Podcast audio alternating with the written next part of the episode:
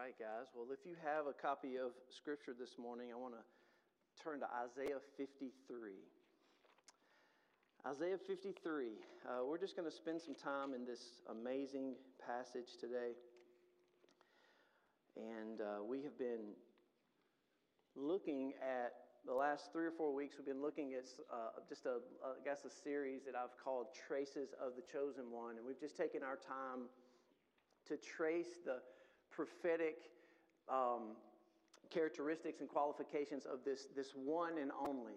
As, as we begin to see the scriptures unfold and, and progressively, God kind of reveals more and more and more about who this particular person is, this, this Messiah, this chosen one, the long awaited, long expected Savior of the world, and how the prophets of old you know, they could only see parts of the puzzle. They, they didn't have the complete picture. Now we're able to look back on these things and see really the, the complete picture and just how beautiful this story of redemption is. And it always points us to one person, and that is Jesus Christ. And that, of course, is why we're here. And that's what this day is all about. And, and as I begin thinking about the purpose of Jesus and the birth of the Savior, I cannot help that. I don't know if you've ever seen this before. There's a beautiful picture or painting somebody drew one day. I, I, I, wish I had it to show it to you on the screen, you maybe have seen it before. But it's a picture of G- baby Jesus in the manger. And then he's, ca- there's ca- he's casting a shadow, and the shadow looks like a what? Does anybody know? A cross. So you see this little bitty baby, hasn't, you know, just barely brand new to the world, but in, in the shadow of that precious child is his purpose. He was born in the shadow of the cross. And, and I don't know any other way to put it, but that is truly the, the central message of Christmas is that everything else aside, all of the joy and the peace and the hope and, and all of that is only made possible because of what that child came to do. And that he was born to die. He was born to die in the shadow of the cross. And Isaiah chapter 53 is perhaps the most comprehensive, the most the clearest, the most, in my opinion, one of the most amazing passages in all of Scripture. Now, remember, Isaiah is writing these prophecies some 700 years prior to the coming of this chosen one, prior to the birth, the life, the death, and the resurrection of our Lord and Savior Jesus Christ. 700 years prior. And yet, when we read this today, you are just going to see from beginning to end this entire passage, this entire chapter is, is cl- most clearly uh, describing to us the Lord Jesus Christ, this one who was come to die for the sins of the world. Now, what's interesting about Isaiah 53, I thought I would share this just real quick uh, by way of introduction, is that if you're familiar with uh, the uh, the Jewish traditions, they read through the Torah, which is the first five books of the Bible. They read through the Torah every year. So they have, they have designated readings every single day so that you're, you're reading parts of the first five books of the Bible every single day so that by, by the year's end, you've read through the entire first five books of the Bible called the Torah, right? Well, if, you, if you're a, a traditional and a devout Jew, you also would go to synagogue on, on, on Saturday, on Shabbat, and not only would they have the traditional Torah portion reading, but then they also would have other parts of the Bible written maybe from the prophets or part of the Psalms or Proverbs or whatever it may be. So there's supplemental reading in addition to the Torah portion every single week, okay?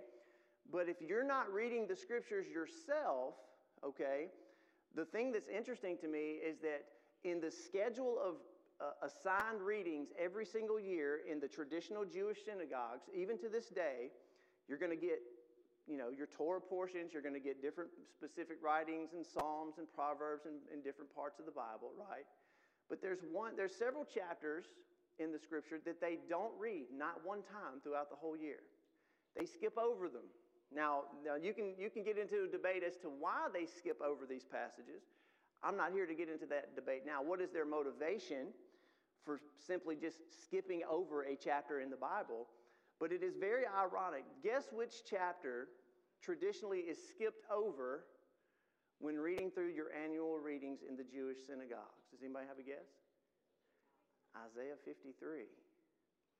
Isaiah 53.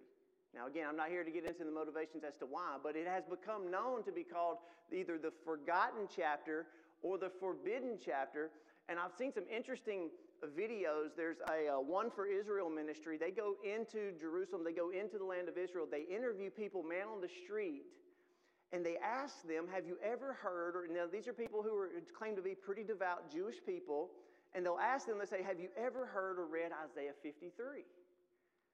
And most of them are like, No, I've never heard that. You know, I've been going to synagogue my whole life. I keep up with the Torah portion readings. I do all that, but I've never heard Isaiah 53. And as they read Isaiah 53 to these Jews, for the very first time, they hear this amazing passage. And guys, they are overwhelmed and blown away because they can't understand why they've never heard this before. So I think it's so very fascinating and so interesting that perhaps the most profound prophetic messianic prophecy in the Bible, many of the Jewish people in their lifetime will what? They'll never hear it. They'll never hear it. And I think I have my suspicions as to why that is. Because when you read this, and we're going to read it together in just a second, it's so clear. It can only be talking about who? Jesus Christ. Only one person. And that's what this whole series has been about. There's only one chosen one. There can be nobody else to fit the description and fit the profile and meet the qualifications for this Messiah. So if you have your Bibles, let's go to Isaiah 53. I just want to read, uh, matter of fact, do me a favor. If you'll back up to Isaiah 52, because really the last portion of Isaiah 52, remember, chapter breaks and, and verses, those things were added in later by different scholars and scribes, and, and they did a good job to try to give us these chapter breaks and verses, and I'm very grateful for that, but they don't always get it perfect. And so Isaiah 52, verse 13, is really where this prophecy begins and it's clearly talking about an individual. Okay, and let's let's look at it together. I'm going to read it, and I'm just going to share a couple of really just simple things that I want to point out to you today as we look at this Messiah who was born in the shadow of a cross.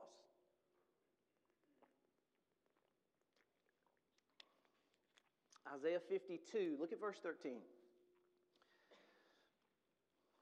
It says, Behold, my servant shall act wisely, or he will prosper. He shall be high and lifted up, he shall be exalted. As many were astonished as you, at you, excuse me, as many were astonished at you, his appearance was so marred beyond human semblance, really beyond recognition, and his form beyond that of the children of mankind. Now let's just stop right there. Think about that. We know that Jesus suffered on the cross, but what did he have to endure before going to the cross? He was beaten, right? He was whipped, beaten, punched in the face, plucked his beard out. The thing here we see in Isaiah 52 is that we see that this servant, this chosen one, the one that we're all looking for, the one that we're expecting, the one that, that, that they're looking to come to be the Messiah, to be the chosen one, to be the Savior, there's going to be something that's going to be completely marred about his appearance. He's going to be beaten and bruised and broken so badly that if you were his friend or his family member, you could not even what? Couldn't even recognize him because his face was so disfigured. This is, this is what Jesus went through physically, just part of the physical suffering that he went through. Look at what it says. It says, So shall he shall sprinkle many nations, kings will shut their mouths because of him. For that which has been told to them they see, and that which they have not heard they understand. Verse, verse 1, chapter 53. Continue reading with me. Who has believed what he has heard from us? And to whom has the arm of the Lord been revealed?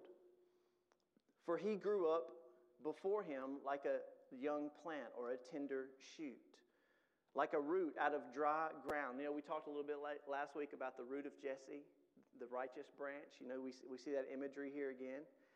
Now look at what it says in verse 2. He had no form or majesty that we should look at him, no beauty that we should desire him. He was just an ordinary what? An ordinary looking man, right? He didn't come from heaven all with all the pomp and circumstance and, oh, look at me, worship me, I'm God, and, and I'm going to just show myself so powerful and full of glory and all this kind of stuff. He came just as a normal, ordinary man looked like, just like anybody else on the face of the planet. He didn't necessarily stand out in a crowd. This is our Jesus, this is the chosen one. Look at verse 3. He was despised and rejected by men, a man of sorrows he was acquainted with grief, Anybody in here acquainted with grief?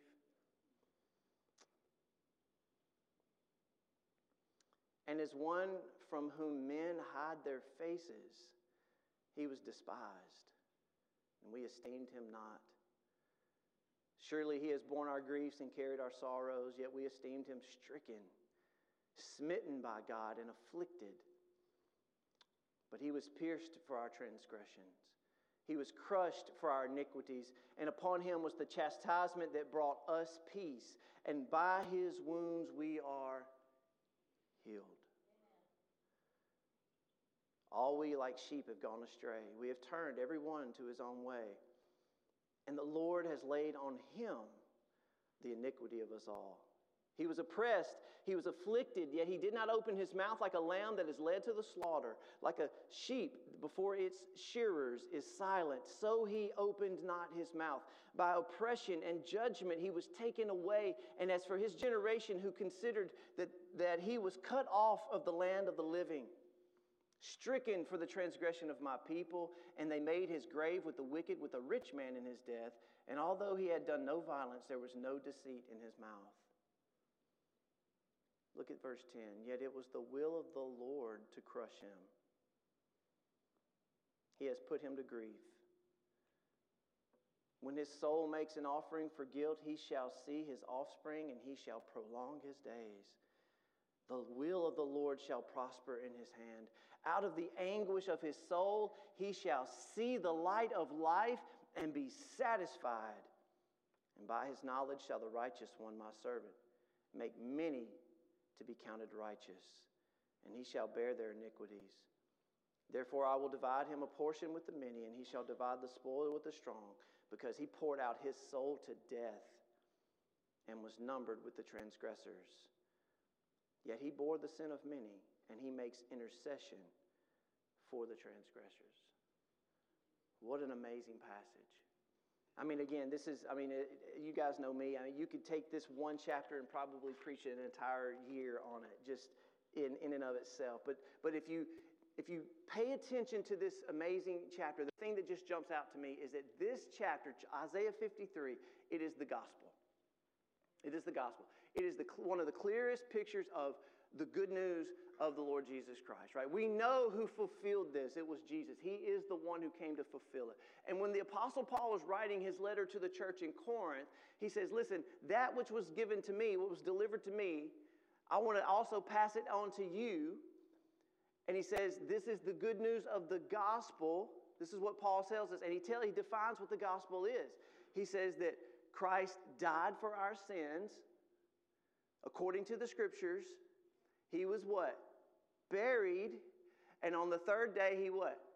He rose again according to the scriptures. Now, Paul's telling us that this gospel, that the death, burial, and resurrection of Jesus Christ is according to the what? The scriptures. Well, what scriptures could he possibly be talking about? Now, we, there's tons of different texts in passages in the Hebrew Bible in the Old Testament that point to the death, burial, and resurrection of Jesus Christ, but none, in my opinion, so clearly than this right here, Isaiah 53.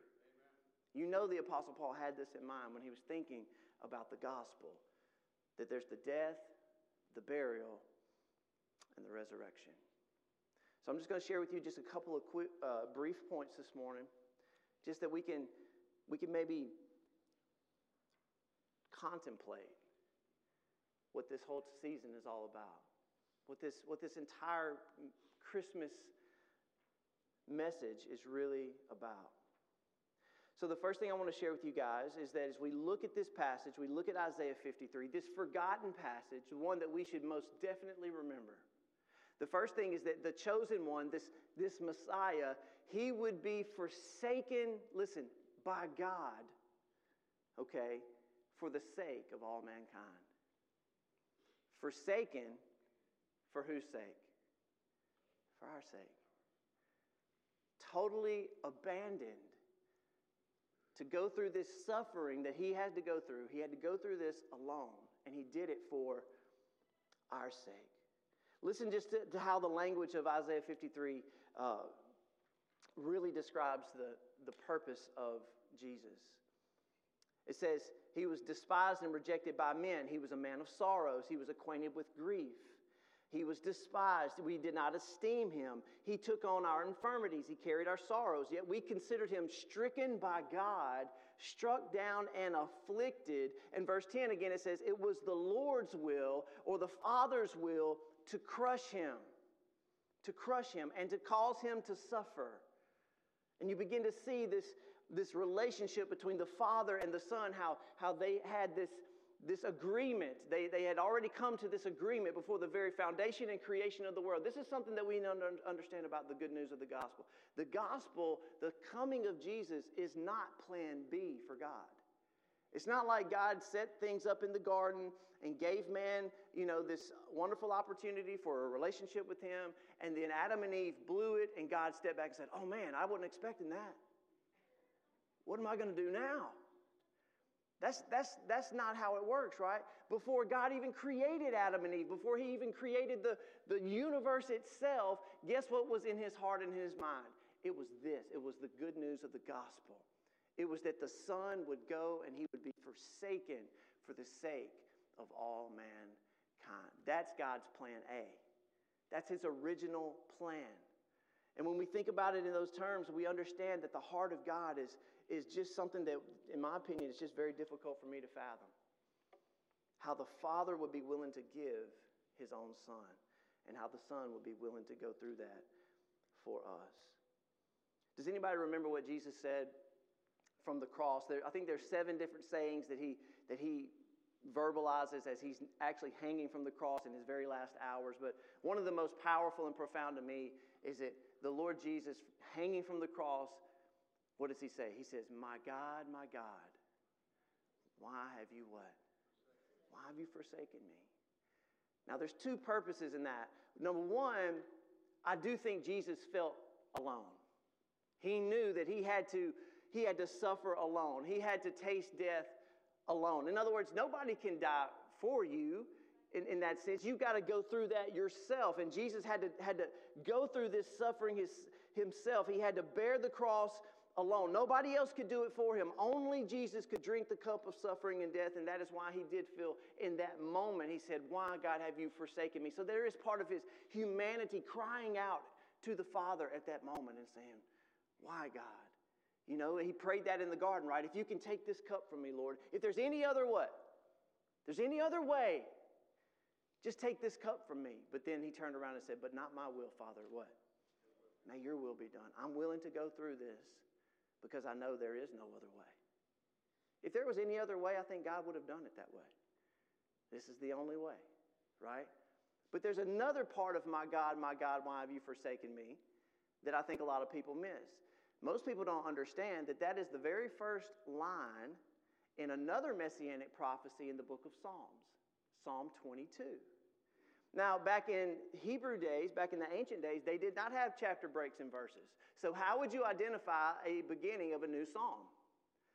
You would call it out by its first what? The first line of the psalm. So, when Jesus hanging on the cross, he goes and he begins to quote Psalm 22, which just ha- so happens to begin what? My God, my God, why have you forsaken me? Any other hearer who was familiar with the scripture of that day, they would have heard Jesus say, My God, my God, why have you forsaken me? And their minds would have immediately gone back to Psalm what? 22. They knew what he was saying. And if you go, and we're not going to read it this morning, but if you go and read Psalm 22, guess what it describes? It describes the crucifixion of Jesus Christ. Again, one of those messianic prophecies that nobody else could fulfill. So, what was Jesus doing? He was on the cross and he was saying, This is being fulfilled in your hearing. My God, my God, why have you forsaken me? It's happening. I'm the one that Psalm 22 was written about all these years later. But at the end of the day, we see that Jesus was willing to do this alone. And he was willing to do it. This is what's amazing to me. He was willing to do it for your sake, and he was willing to what? Do it for my sake. And it was for the sake of love. It was truly for the sake of love. We know that the motivation for Jesus coming in the flesh and going through everything that he went through, it is truly the motivation of divine love. Unconditional love, perfect love. That's why this whole time, this whole season, truly should be a time to reflect on the love of God. For God so loved the world that he was willing to give. He gave his son. Romans 8 says, He who did not spare his own son, but gave him up for us all, how will he not also, along with him, freely give us all things?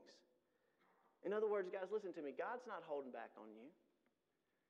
I think that's one of the misconceptions that we think, okay, if I, you know, I'm out here in the world and I kind of like my life, and, you know, if I have to go and, and turn around and give my life to God, then He wants to take all these fun and good things away from me. Is that how God works? God wants to give you good things. The world only gives you temporary things. The world only gives you things that can fill you for a moment that at the end of the day leaves you feeling empty and you got to keep going back to the world. You got to keep going back to those things to get that satisfaction, but it leaves you feeling what? Empty inside. God says, I want to give you all good things. This is who our God is. And the, and the foundation of his relationship with you and with me is he loves us. That is, the, that is the, the foundation of our relationship. He loves us. He wants to give us every good and perfect gift. And it says, Nothing in all creation can separate us from the love of God that is ours in Christ Jesus. What a, what a promise. Amen.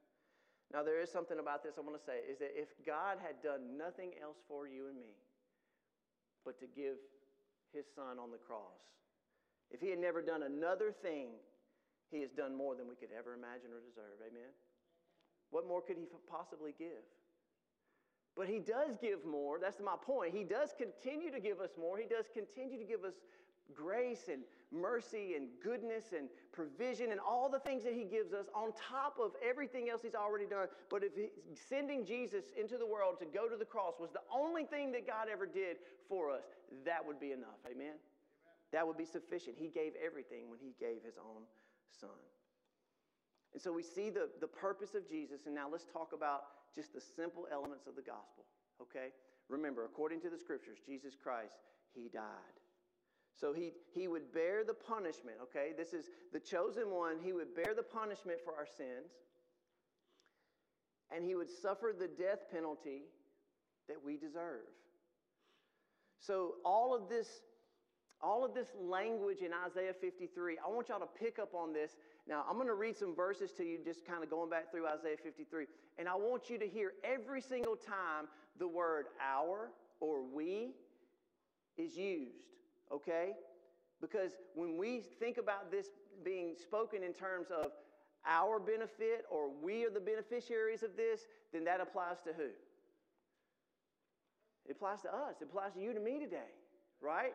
So think about this. Listen to how the scriptures talk about how Jesus came to die in our place, to take the penalty we deserve, to take the punishment that we deserve for our sin. Listen to what it says. Surely he took on our infirmities and he carried our sorrows.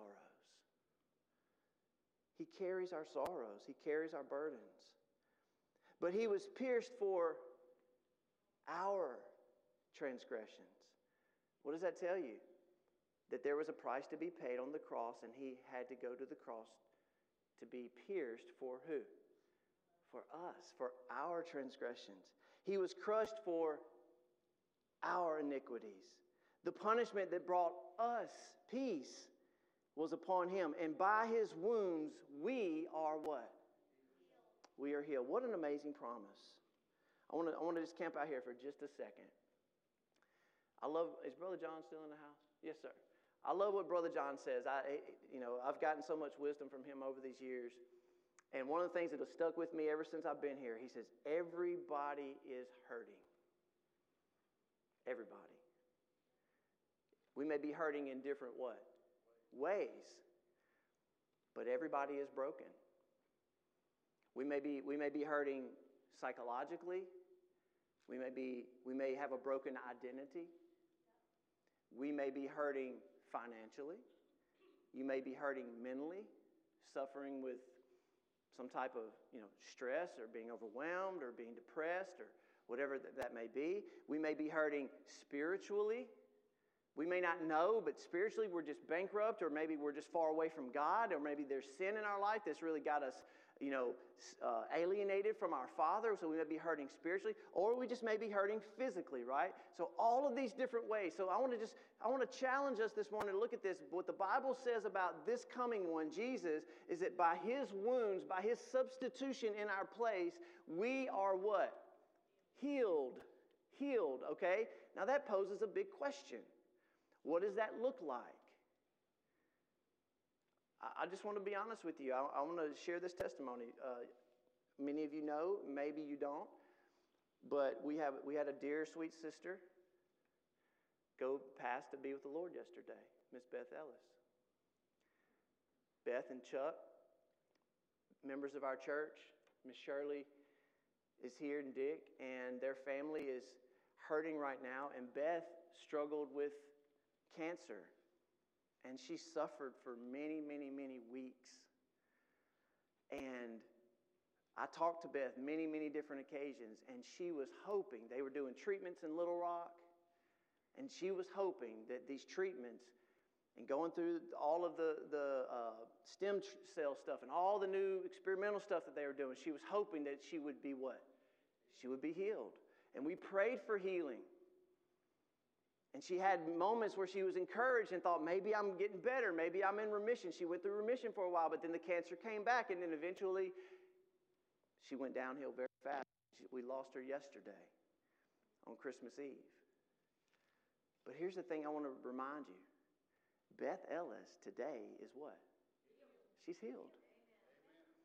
And people are like, oh, well, you're just saying that to use that as a crutch. You know, oh, yeah, she died. So, yeah, that's the way you just turning things around and saying, well, God healed her through death. But the reality is, every single one of us is going to what? We're going to die. In this condition, there's no way around it. We're going to have to walk through that door. And so the, the question is not whether or not we're going to die, is what's going to happen on the other side if we're spending eternity in the presence of the Lord and we have the hope of heaven and we know that eternal life is a free gift that we have received from God, yet yes, even though Beth Ellis died of cancer yesterday, she is now today very much what? Alive. And she's healed. She is totally healed. No more sickness, no more cancer, being in the presence of the Lord because she was in Christ and Christ was in her. That's all that matters. So, yes, are we going to suffer in this life? Yes. Are we going to go through struggles in this life? Absolutely, absolutely. But the problem, I mean, the, the promise that I want to share with you today is that by his wounds, because of what Jesus did, we are what? We are healed.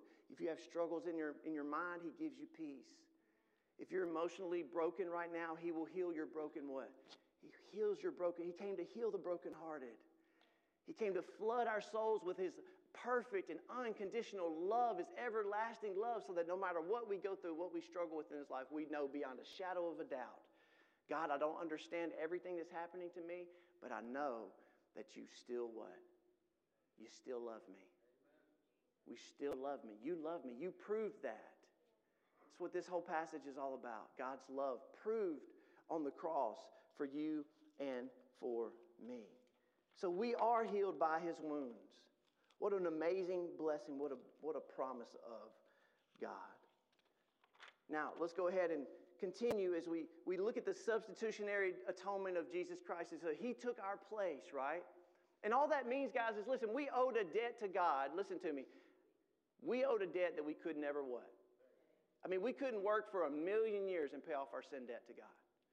It just didn't work that way. There's no way we could have earned our salvation or paid it off somehow or done enough good things to make up for being a, a lawbreaker and a transgressor and all those kind of things. So we had to, some, had to have someone come and pay our debt for us. And that's where Jesus comes in. Paid our debt. We also were facing the death penalty because the wages of sin, if you want to be honest about what we deserve, what do we really deserve? What's the wage? What are our wages? Death. The wages of sin is death. And all have sinned, therefore all will die. That's, that's what it is. So Jesus said, I'm going to come and take that penalty, take that punishment in your place. And that is exactly why he was willing to go to the cross and to die. What an amazing promise. And then we see right here in this passage, not only do we see the death of Jesus, but we see his burial. Now, it's easy to skip over the burial, right? The death. and the resurrection. That's what we like to talk about a lot. There's the death and there's the what? The resurrection. But guess what? There's no resurrection without the, the burial. His, his physical body had to be put in a tomb, an identifiable tomb, by the way, so that there was no uh, shenanigans going on, right? They, they, they, they, they, maybe somebody, you know, changed his body out with somebody else. You know, there's, there's all these different theories about how did Jesus, you know, how did the disciples pull off the biggest hoax in history? You know, somehow they switched his body with somebody else, or somehow, you know, it was, it was a big, you know, conspiracy, and the disciples were just making all of these stories up. None of that stuff holds water, guys. There was a legitimate tomb. There was a man who came to get the body of Jesus. We know Nicodemus and Joseph of Arimathea, two very wealthy men, came to get the body of Jesus, and they already had what prepared for him. They had an empty what? Empty tomb that no one else had ever used before. Very important, a very identifiable tomb in public. Everybody knew where the tomb of Jesus was. Matter of fact, the Jews and the Romans were so concerned about it, they put two what? Guards there to guard the tomb just to make sure nothing would happen, right? Now, listen to what Isaiah 53 says. It's amazing. He says, in verse 9, it says, He was assigned a grave with the wicked and with a rich man in his death, although he had done no violence nor any deceit was in his mouth. Now, if you look at Matthew 27, there's a little detail about the burial of Jesus. It would just so happen that this is a direct fulfillment of this prophecy.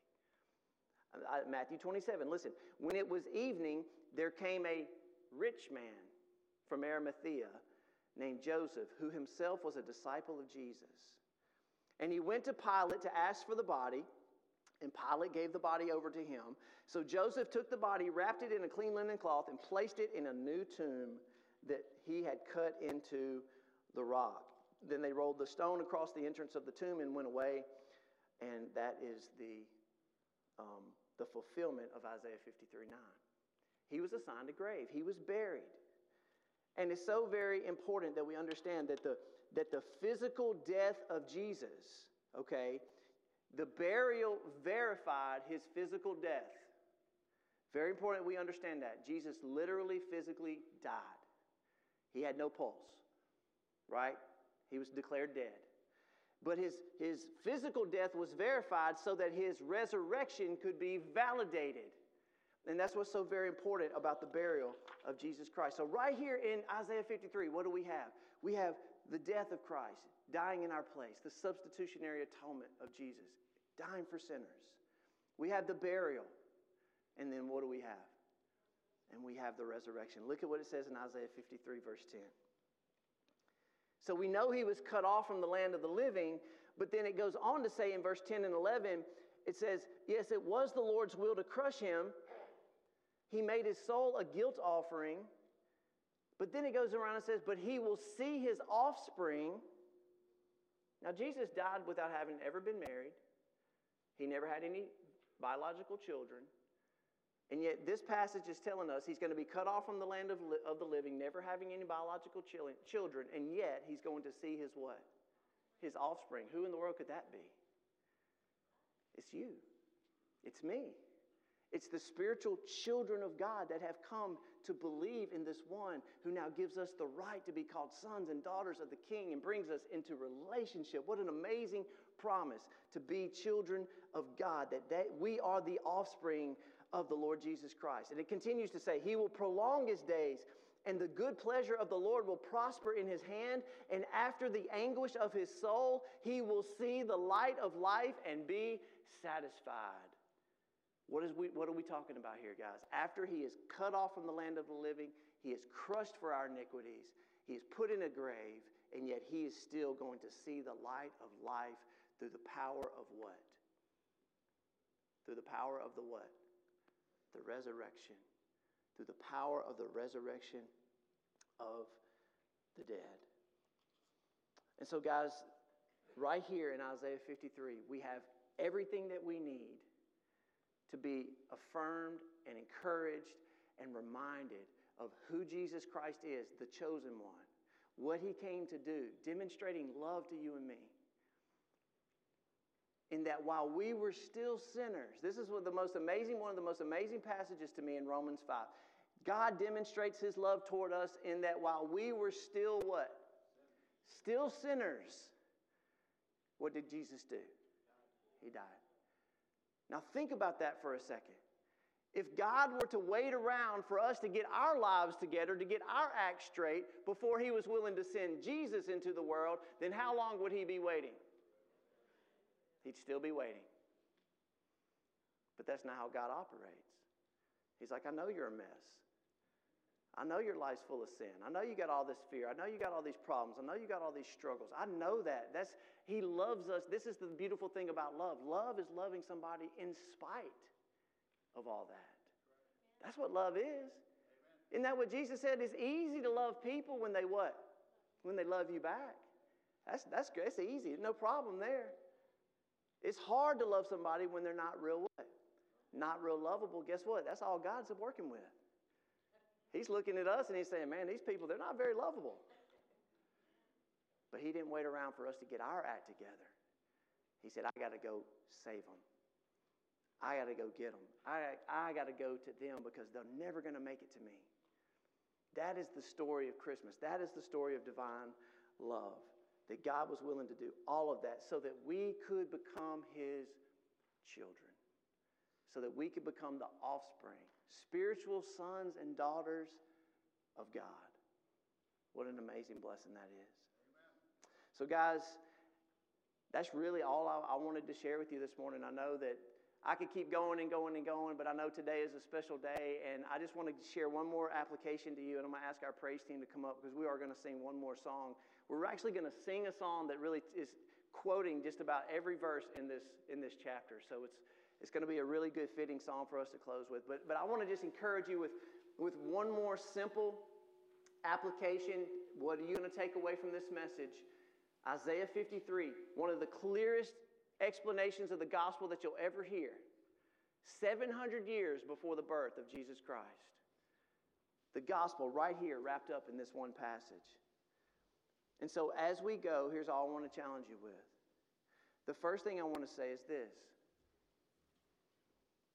this is a time of gift giving. Christmas time, exchanging gifts. Some of you have probably already done that.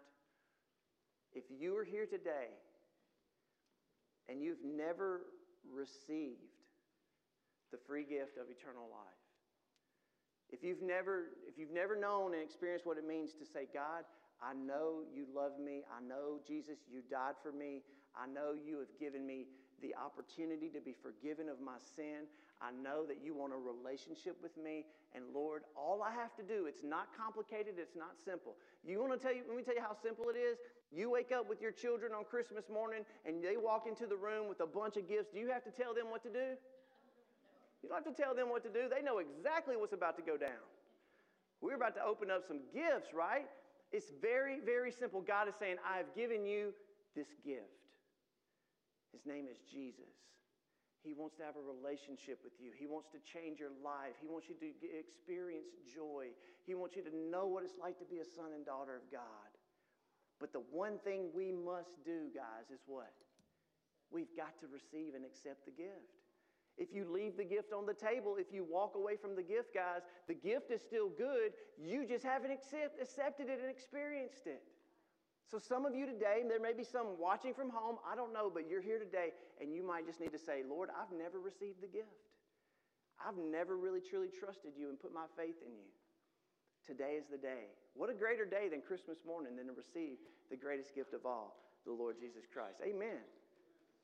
And so, as we receive God's gift, maybe you need to reaffirm that today. Maybe you've, you've kind of taken that for granted for a little while. Maybe you, you, you are a believer. Maybe you are in the, in the family of God, but you've just, you've just kind of drifted away from the Lord. This is a great opportunity for you to come back and, and appreciate that. Appreciate what God has done for you. Tell Him, say, Lord, I'm sorry. I'm, I've, I've drifted from you. I've, I've distanced myself from you. I want to get close to you again. Maybe that's where you need to be. But at the end of the day, the one thing we all can do is that we can rejoice. We can rejoice and give thanks for this indescribable gift that comes to us Amen. as the Lord Jesus Christ. Amen. So, what we're going to do, guys, I'm going to make my way back up to the piano. I want to say a prayer for you, and we're going to sing one more song together. And I just want to leave this opportunity for the Lord to minister to you wherever you are. You might need to pray where you are. Maybe you need to pray for someone else. Maybe you need to be that person today that it's ready to receive the gift. I got Brother John coming up here. He's always great to talk with you, to counsel with you, whatever it may be. As a matter of fact, Brother John, I'm going to ask you, would you lead us in a prayer right now before I get myself up here? I'm going to let Brother John pray for us, and then we're going to sing one more song together. Heavenly Father, most accurate sermon I ever heard. It's laid out there. Jesus did it. We can be free. We can be, uh, uh, in His eyes, guilt free because of Jesus dying to forgive all of our sin, paid that price for all and so there's nobody out of reach. There's nobody out of reach. So, Jesus, you have your way and will this morning. We thank you for Jesus. Amen.